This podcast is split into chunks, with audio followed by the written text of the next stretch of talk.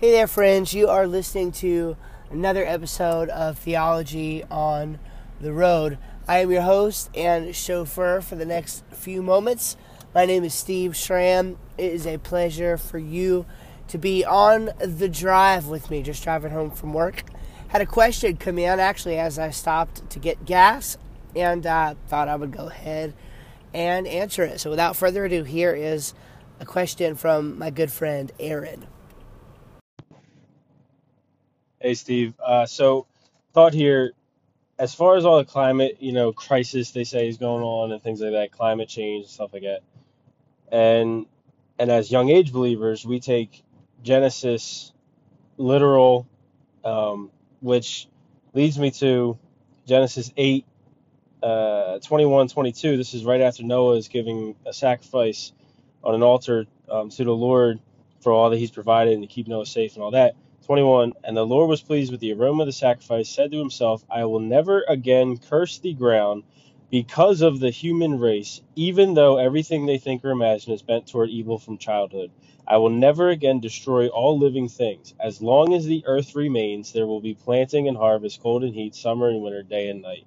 How could we think of that in terms of what's going on now? Just just curious your thoughts. So, Aaron raises a good question. By the way, Aaron, thank you for writing in. Um, I appreciate that. As always, I love to have questions to deal with and to, to answer here on the podcast. So, thank you for writing in on that. Yeah, so the issue of uh, climate control and climate crisis, you know, is there really a climate crisis going on? Uh, you know, I mean, I'm not a a climatologist, a meteorologist, any any of that. Um, so I find myself unable to speak very much to issues of, uh, in terms of evidentially dealing with the science behind so-called climate issues and, and whatnot. My understanding of the debate is whether. It, I'm not sure that it's even whether the um, some of the issues with the climate change are a result of human activity. I think that the main issue is how much. Um, it seems to me, and again, I haven't really looked into this very much. It seems to me that there is at least some demonstrable uh, human activity that causes issues with climate change. Now, a lot of the modeling that you see around uh, climate change is done within a kind of a, a, a framework that assumes deep, deep time. Um, that would assume a 4.5 billion year um, history of the Earth. Now, as was made clear in a discussion that I had the other day that will be that will be airing in January. Um, I never thought about it this way before, uh, but I had a discussion with uh, Dr. Stephen Lloyd, and he pointed something out to me in our discussion that I thought was a great insight that I hadn't uh, really ever thought of before in quite the way he put it. And the insight uh, is this whenever you are trying to determine whether or not your model, or um, maybe I should say it this way, whenever you're trying to determine whether or not you have a piece of evidence that can be used in support of some kind of claim that you're making, you have to look at that evidence within the assumptions of the model. Now, I talk about this thing, this kind of thing often, this concept often, when it comes to worldviews, right? Like uh, the the classic example that I use of this is you can't you can't look at evidence for the resurrection in a naturalistic framework. It doesn't make any sense because resurrections don't happen in a naturalistic framework. You have to you have to look at the model of theism. Specifically, you have to look at the model of Christian theism. Is a resurrection explicable, right, in a model of Christian theism? And the answer is yes, that's a model that works. But I never really thought about this, but it's the same thing when you're looking at scientific models. Can we explain geologic rock layers as a result of a global flood? Well, maybe. Maybe not. But again, the question is can we explain geologic rock layers as a result of the global flood in a holistic flood model? Can we do a holistic model where certain other factors would result and would be involved that contribute to it? And that's really the question that needs to be asked. I think that's a great way, I think, of thinking about the issue of climate change. Now, again, I am not a climate scientist, so personally, I'm a little bit limited to the uh, information that I have access to that I can that I can draw upon. I haven't studied this in depth, um, and it would take probably a long time for me to do that.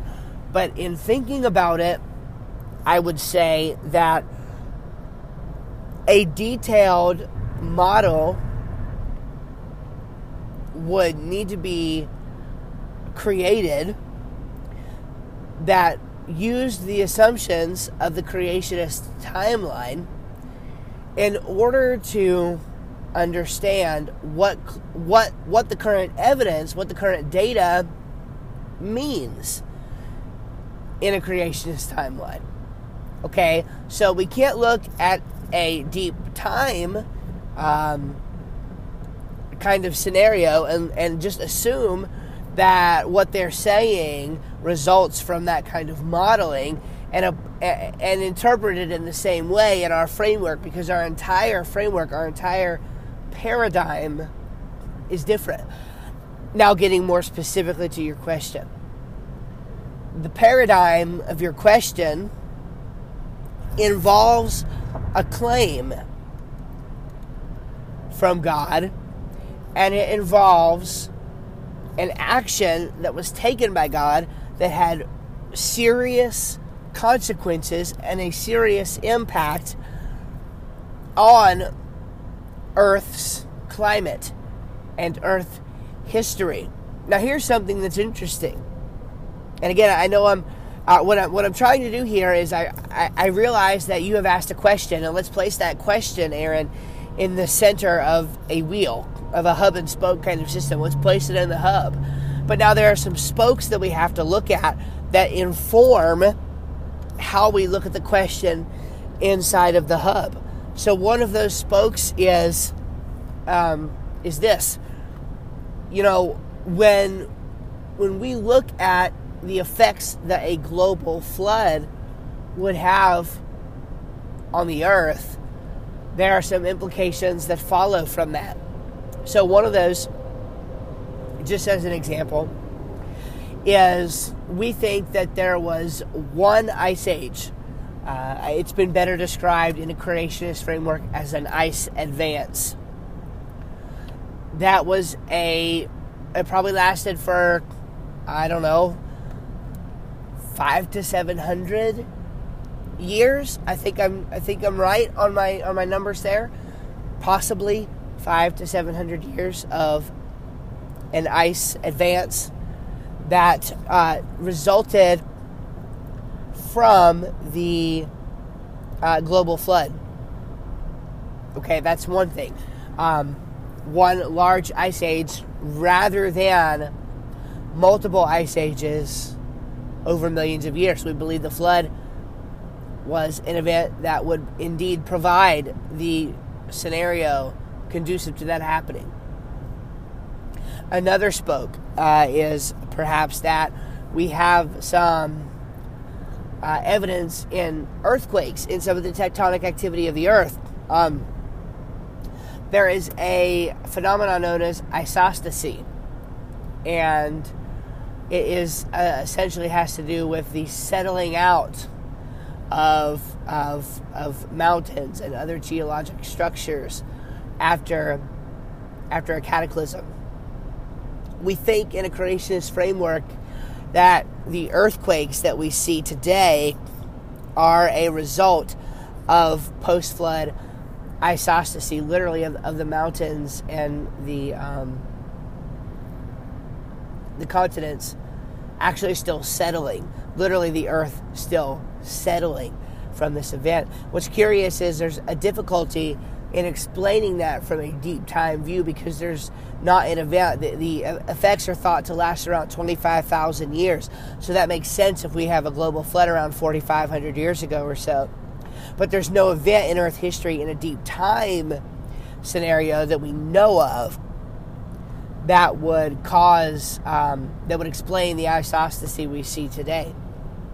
So that's another interesting thing. Okay? And so we have these scenarios that uh, result because of the paradigm of a young age creationist view. And so we have to realize that the flood forms the foundation of that. Okay, and now we now we come to these verses, right? Romans 8, 21 and 22, which I'm driving so I can't read them, so I'm just going to summarize. These verses seem to indicate that God promises, it's kind of this Noahic covenant, right?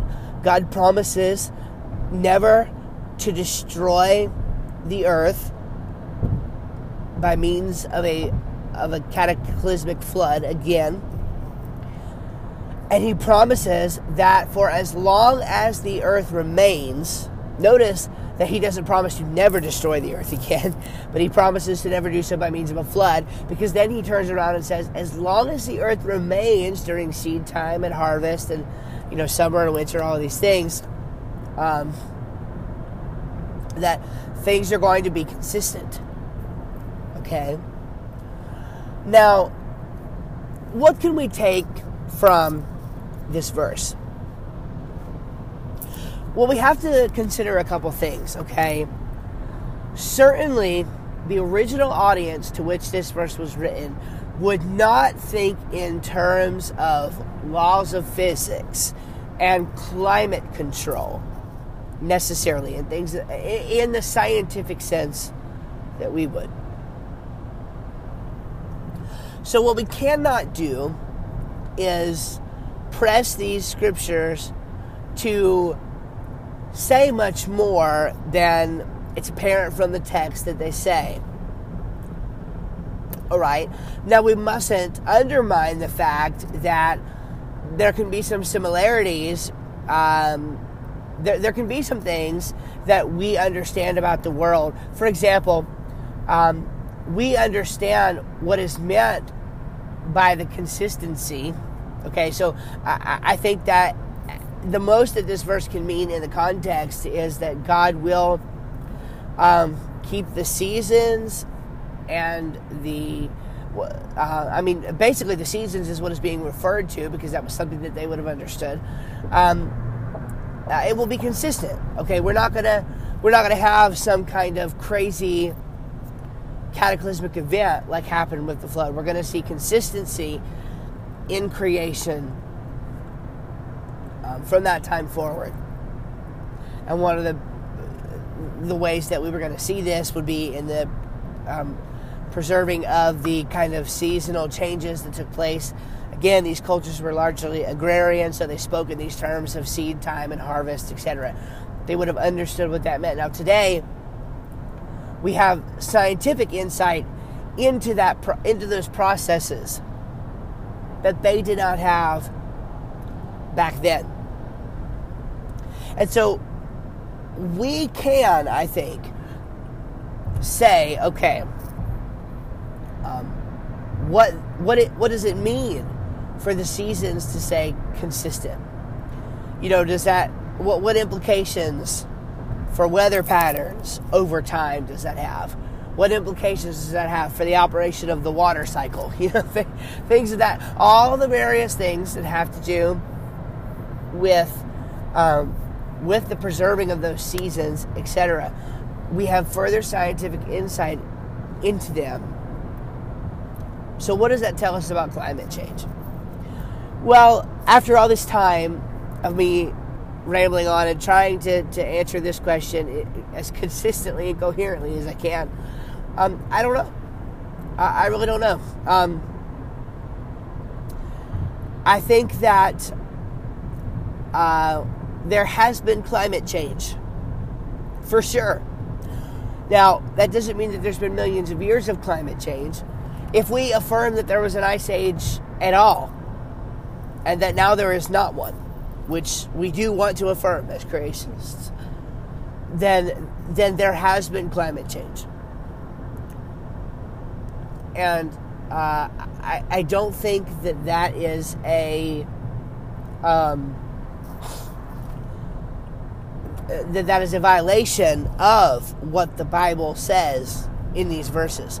So, um, a, a good kind of internal critique would be to say, okay, well, can we can we say that there has been a post flood ice advance if it's true that these summers or excuse me if it's true that these seasons are going to continue on as God said uh, I think so. I think we can still say that uh, because it's not as though these uh, seasons were going to uh, not come about. You can have seasons like, I mean, here in North Carolina last year, we saw some 75, 80. Matter of fact, I think we might have even seen a 90 degree day. If I'm remembering this correctly, last December, December 2018 I think we saw a 90 degree day in December last year. Well, that's obviously summer weather, but it's also in wintertime. And we live in a context in North Carolina where we see those fluctuations. So, you're going to have exceptions where where you're going to have different things that are happening because of the location of of of the planets and the you know uh, different uh, different things that are happening, different physical things that are happening that go on that affect the climate at any given time at any at, at, at a given place.